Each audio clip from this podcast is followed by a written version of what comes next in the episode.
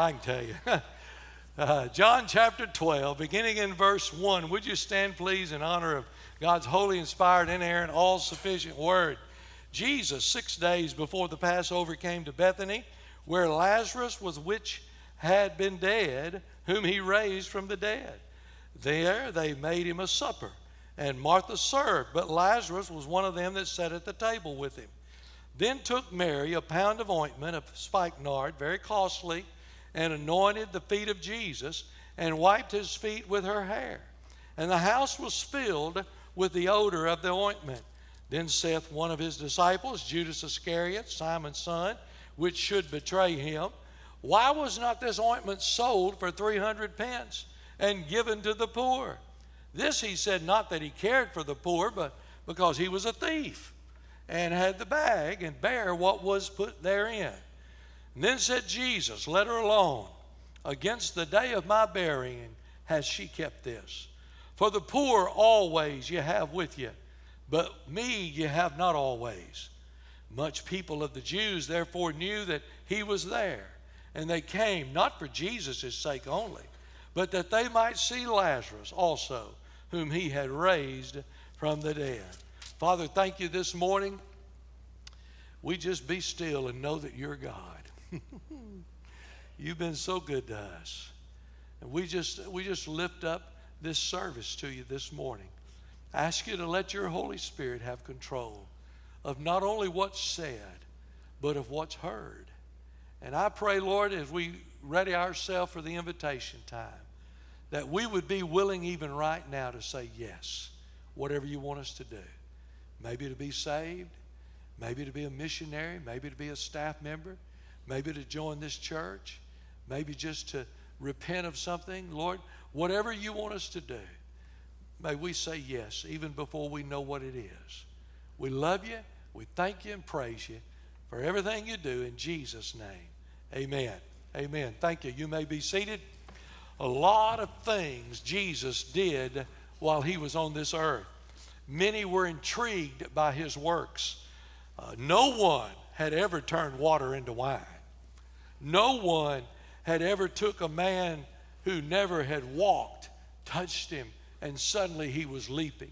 No one had ever been able to touch lepers and they would be cleansed. No one had ever cast out demons. Nobody could perform the miracles like Jesus performed the miracles. So a lot of people were intrigued by his works, but they were also intrigued by his words he uh, told parables, taking a parable as a heavenly truth and then putting it into earthly words.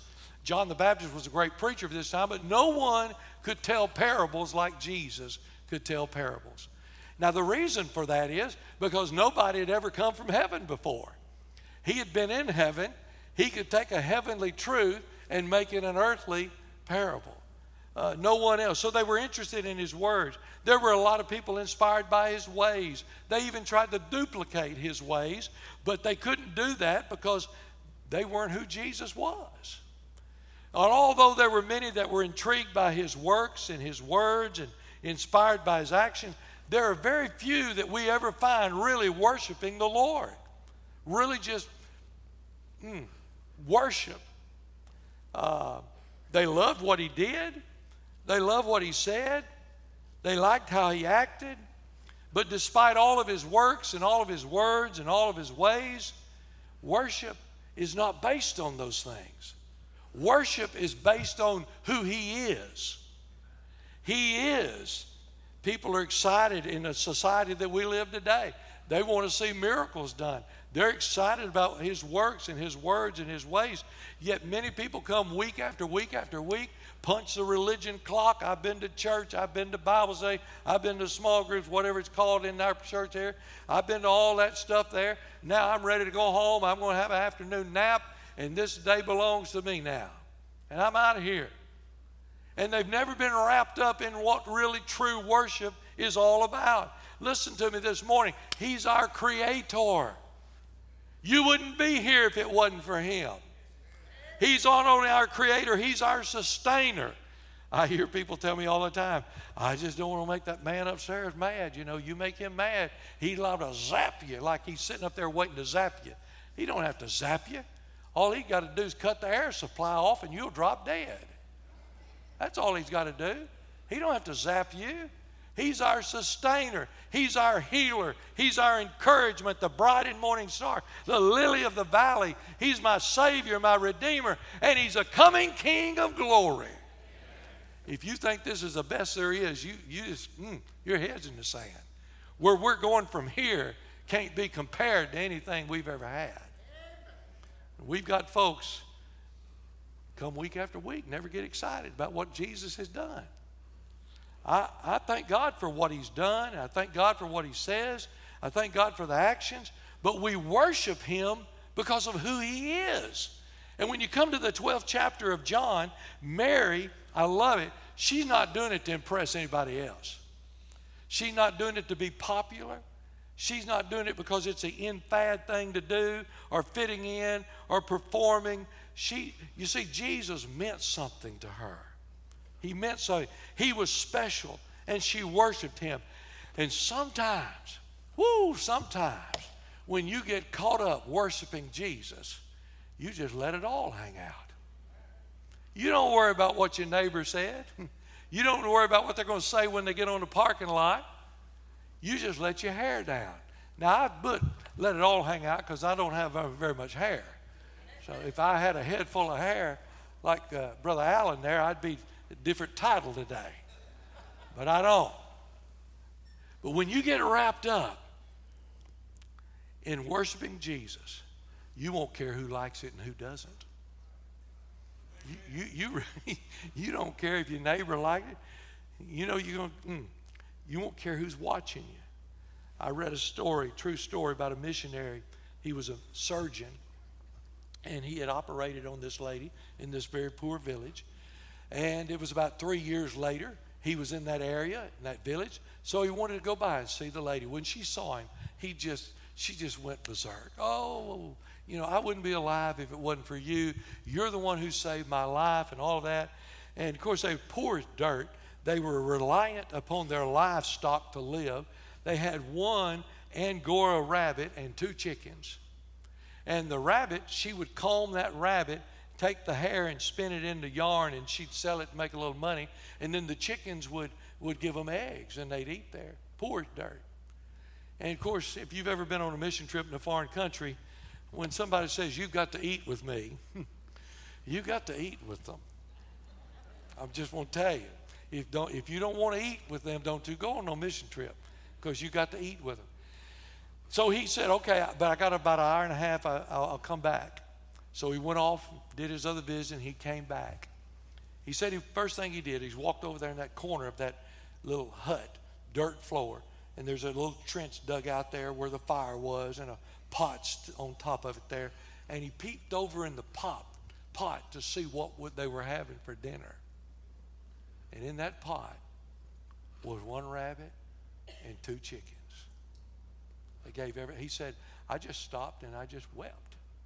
I just wept that they would give it all just so I could have lunch. Folks, when you come to John chapter 12, Mary is giving it all here. Now, let me just notice first of all, she gave something very precious. Can you see her in her room rummaging around, maybe in the Hope's chest? and uh, she, she, she's uh, she don't want Martha to see her. Martha's already peeled her hide once already because she's wasn't in the kitchen helping her already. So she's hiding from Martha, and she don't want to see Lazarus what he's going to say either. But she finally finds it. It's it's that little box of alabaster, that ointment, and uh, it's it's about a year's wage. It sacrifices. Verse five said this perfume may have sold for over three hundred denarii or or, or pence. Now don't believe me. Let me tell you, Judas is a thief. When you look at a thief, he knows what things are valued at. And the thief here said that that's worth a year's wage, 300 days of wage. So it costs a good deal. Now, here's a question. I stayed at Wake off and on all night wondering about this question. And I think you ought to be able to stay awake too tonight. I want to ask you this question. That way you can be awake too. She's got this box of ointment worth almost a year's wage. Her brother died just a few days before. Why didn't she put that ointment on him? I don't know. I just want y'all to worry about it. I, that's all I, I, I have no idea other than the sovereign plan of God. That's all I can tell you. God's in it there. Uh, somebody earlier said maybe she had two. I don't know. I don't think so. But anyway, she made a sacrifice for the Lord, and, and we need to ask ourselves this morning: Am I, am I sacrificing anything for the Lord? Is am I really doing anything? Sacrificing cost. She pours the whole thing. She doesn't say, "Well, I'm gonna pour a little bit and I'm gonna save some for myself." She pours it all, everything. Imagine the stunned silence of that group and uh, a year's income, gave up something precious. I love what Oswald Chambers said. He said, if we're ever going to be made into wine, we've got to be crushed. You cannot drink grapes. I'm thankful this morning God uses broken people. Amen. I, many years ago, I led a guy to the Lord that uh, was rough looking my soul. He, he, he, was a motorcycle guy and he was rough. And he said, uh, I said, You come, we're going to baptize. I can't come to your church. Your people don't want me at your church. I said, Sure they do. Sure they do. So he came, we baptized him and everything. About three weeks later, he said, Preacher, you remember when I told you that your people didn't want to be around somebody like me? He said, I about decided after meeting some of your people, I don't want to be around them. See, the bottom line is probably most of us in this place are just, all of us in this place are dysfunctional. We've all got great problems. Thank God, though, He takes the brokenness and uses it. You see, you can't have a crop if you don't break the soil. Broken clouds produce rain, broken grain gives bread, and broken bread gives strength. It was a broken perfume box here that had a fragrance that let off in the life of Jesus. It was the Apostle Peter who was broken after he denied the Lord three times there. He goes out and weeps bitterly, and yet because he's broken, God uses him more in the days after that than he did the days before that. The clear pattern teaches us that brokenness precedes greatness. Before Abraham became the father of many nations, he and Sarah were childless. They didn't have any children. Before Jacob could be blessed, he had an angel in a wrestling match that wounded him. Before Joseph ruled Egypt, his brothers sold him into slavery.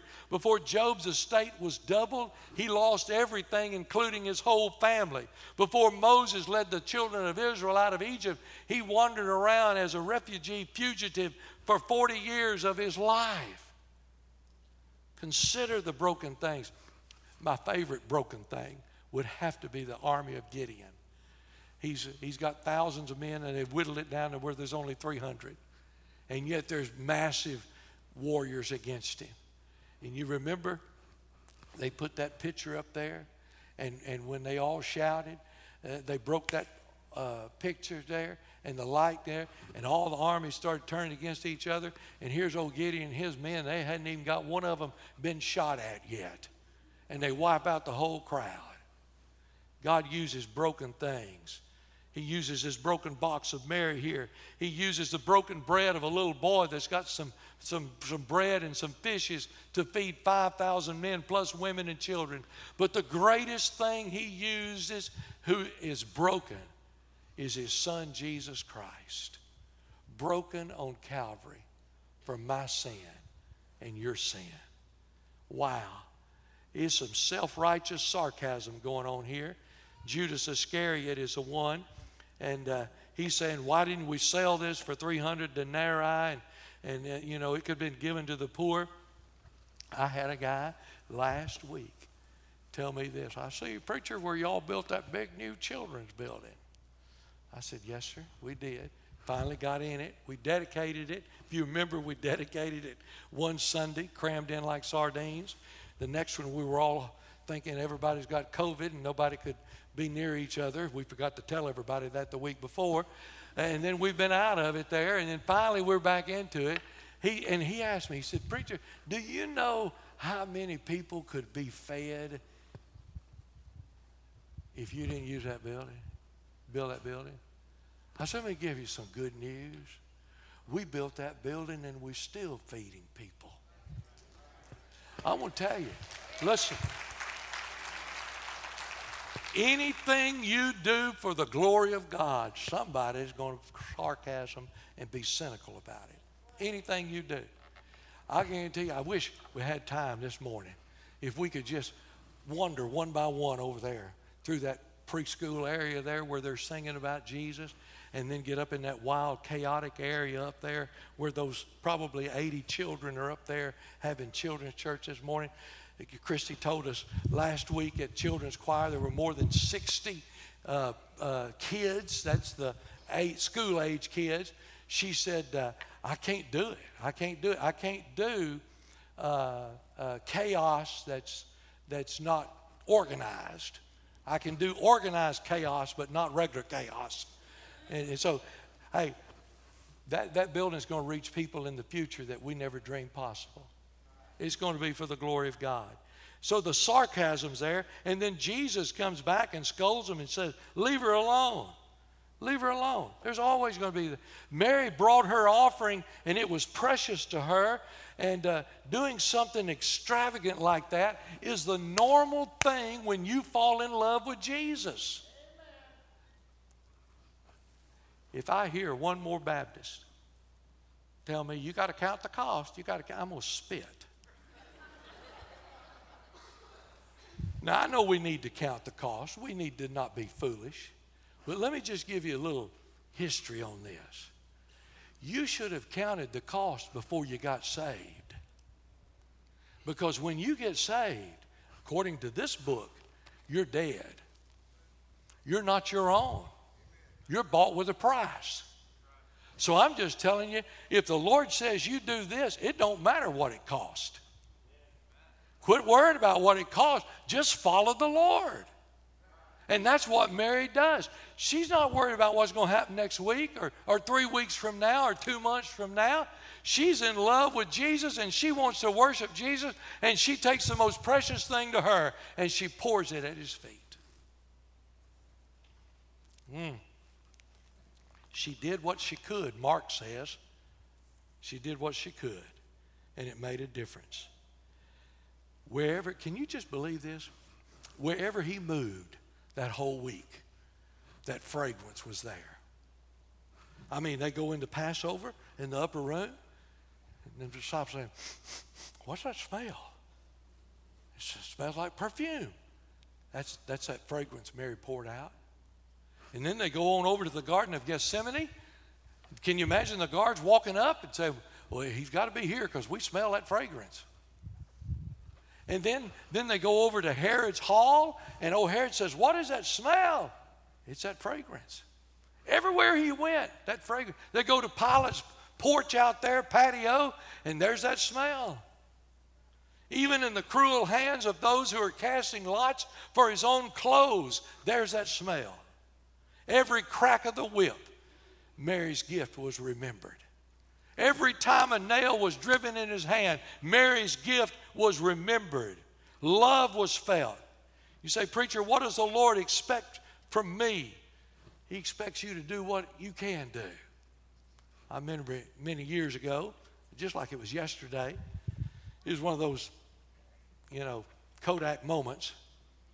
I was frying pork chops and Barbara Walters was interviewing Dr. Billy Graham. And I'm sitting there listening, frying the pork chops. And she asked Dr. Billy Graham on a national interview if there's anything he'd like that he didn't think he'd get. And he said, There's only one thing. I would love to hear my Savior say, Well done, thou good and faithful servant. But I don't think I'm going to. And I just turned the fire off. I said, Well, we're all doomed. I mean, if Billy Graham's not going to hear God say, Well done, there ain't no chance in the world that I'm going to hear it. And then I discovered something. God's not going to hold me accountable for what He blessed Billy Graham with. God's going to hold me accountable for what He blessed me with. I, I'm not going to have any problem talking about tithing. When we married, my wife was tithing 60%. I said, babe, we don't do that in the Baptist church. That's got to go in savings. I mean, that day, we just don't do that. And uh, I'm not going to have any problem standing before God. You know what my problem is? I believe that God's going to say, What'd you do with that other 90%? Hmm. Because, see, it all belongs to God. I mean, we have agreed on that, haven't we? It all belongs to God. So, what are we going to do? Listen, God is not the IRS. Now, don't get mad at me, but I'm just going to tell you. I'm going, to, I'm going to try to be a blessing to you. When you write out your check and it says 100.32, go ahead and round that thing up to 101. God's not the IRS. Now, if you're doing the IRS, you, you take it down to 100. But this, God's not the IRS. We're to be given, when we fall in love with Jesus, it makes a difference in how we worship. She gives the precious. William Barclay, second thing here, Mary gave something personal. It represented something that was treasured for years, held back for the right occasion there. And when she poured that costly oil out on Jesus, she was in fact saying, Lord, I'm giving you my best. I'm not giving you my leftovers. I'm not giving you the scraps. I'm giving you my best. I'm giving you the best that I've got. William Barclay, in his commentary, says this on that passage Love does not neatly calculate the less or the more. It's not concerned to see how little it can decently give. If it gave all it had, indeed, if it gave the whole world, the gift would still be too little. If you gave everything you got to the Lord, it still wouldn't be enough. Would not be enough. There's a recklessness in love that refuses to count the cost. I mean, you, you, some of you parents now, you've grown where you, this is probably not happening in your kids. So I'll transpose that and put it in the grandkids. They pretty well can get anything they want. Why is that? Because you love them. You don't count the cost, you just do it. What a contrast we've got here. Mary is a giver, and Judas is a taker. Mary is a memorialist, and Judas is the materialist. and Judas, you know what's amazing to me? Judas criticized Mary for wasting money, and Judas ends up wasting his whole life. Hmm. Boy, if we're not careful, we're good at pointing out what others ought to be doing when we need to be looking at ourselves. I love Jesus, but preacher, it's just too far to drive to your church. Well, go to another church then. I had one a couple of weeks ago tell me that he couldn't come to church here because there were too many people. I said, Come sit on the front row and never look back. That's all you got to do. Good grief. I, I don't understand this. We're saying, oh, how we love Jesus. If we love Jesus, let me ask you something. Where's your box at this morning? Where's your box at? Bill Borden, in the early 1900s, graduated from Chicago High School. Popular, single, good looking, handsome, multimillionaire, heir to the Borden dairy product, everything. He was on a worldwide tour and he listened to his pastor. His pastor at Chicago was from Moody Church, R.A. Torrey, and he was preaching a five week revival over in England. And Borden went to the meeting and heard Torrey preach. And when they were singing, I surrender all, Borden decided that God wanted him to give up everything, walk away from it, become a missionary he called his mother and she said, Are you, are you sure about this? He said, Mama, I've written in my Bible two things no reserves, no retreats. Give it all up. Worth $40 million.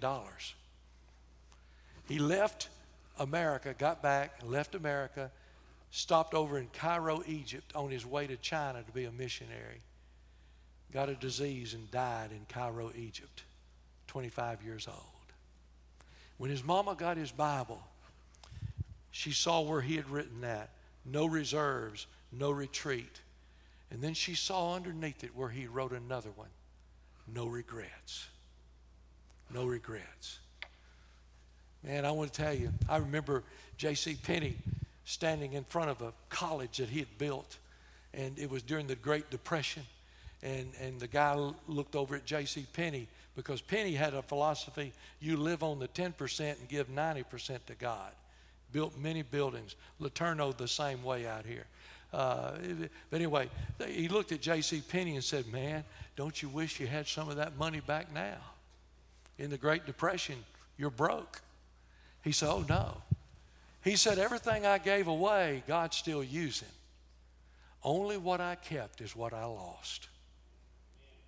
Hmm. Wow. Jim Elliot said this He's no fool to give what he cannot keep, to gain what he cannot lose. Let me give you this last thing. Mary gave something precious, she gave something personal, and then she gave something priceless. Truly I say to you, whenever, wherever the gospel is preached in the whole world, hmm, of significance, she said it's going to be spoken in memory of her. When love expresses that. You see, her reputation's on the line here. Uh, she doesn't care. She doesn't care what anybody else has done. She's wrapped up in the moment. She's letting it all hang out. She's letting her hair down. She literally is so in love with Jesus and worshiping Jesus. She don't care about anybody else. None of that makes any difference. There's a disconnect somewhere, folks. I know it's getting quiet. but there's a disconnect when the report comes out this week that 80% of all Americans profess a faith in God and in Jesus Christ. And out of those 80%, they average giving 2% to the link to the kingdom's work. Now, I know they're not talking about any of y'all, but in the average church, 2%. And then we've got the audacity to stand up and sing, Oh, how I love Jesus. Mm. William and Mary Tanner were crossing a railroad track and uh, she got her foot wedged in a crosswalk there under a tie and couldn't get it out. Train coming, true story. The train saw it and was hitting his brakes, but there was no way that train's going to stop. Mary said, William, get out of here. Leave me, leave me, get out of here. He wouldn't. He stood right there in front of her, trying to protect her. The people standing on the side said, as that train went over them in horror. Just before the engine hit them, they heard William cry, I'll stay with you, Mary. Let me ask you something. Now I know we're thinking, boy, times are tough. This pandemic. Let's get real for a moment. Even in the midst of this pandemic, we hadn't lost a great deal. You say, oh, yeah, there's people out of work. I know there's people hurting. There's people hurting all the time. But I'm just wondering the way that our world is going five years from now, will we still be with Jesus if he doesn't come back before then? In the midst of all the storms and all the winds and all that, will we still say, Lord, I'm, I'm going to be with you? I'm not backing up. I'm not quitting. I'm not laying down. I'm not giving up. I'm going to be with you. This man was unable to save his wife, but his devotion never faltered. I'm afraid sometimes our devotion is like the high tide and the low tide, up and down, up and down. Let me close with this illustration.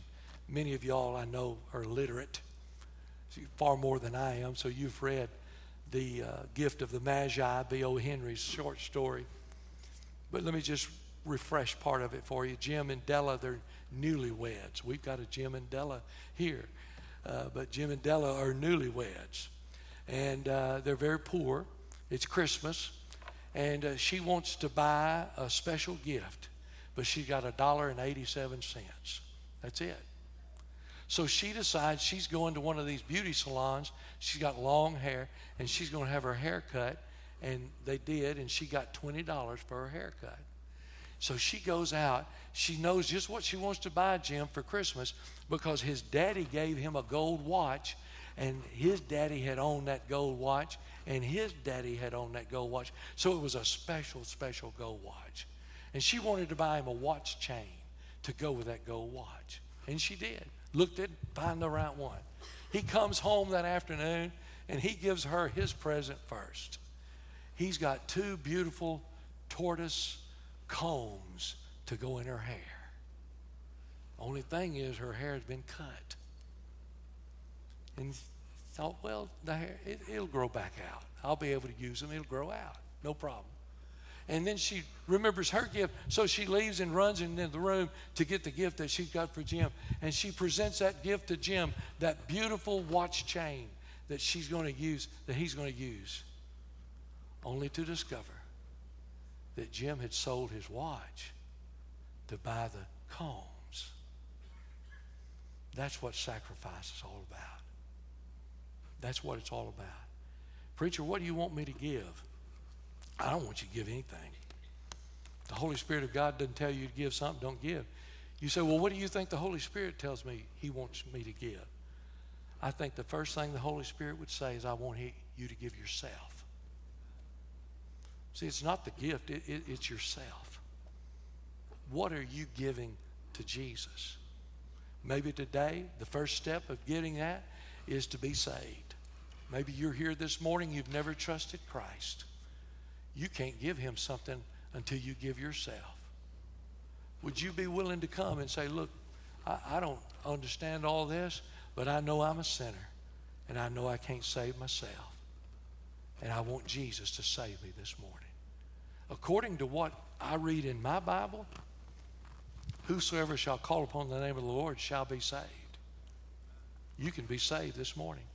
Maybe this morning God wants you to become a member of this church. Maybe this morning God just wants you to come to this altar and share. Maybe He wants you to take your wife or your children by the hand and come and just share with them. And just let them know hey, I want to give everything to Jesus. Everything. Father, we're grateful today that you see fit to let us worship you one more time. Lord, I pray in this room, God, I know there are those that need to be saved. I know there are others in this room that they need more than anything else just to come to an altar and to confess their sin and you forgive them and cleanse them. And they can get up and walk out of here, Lord, with their head lifted up.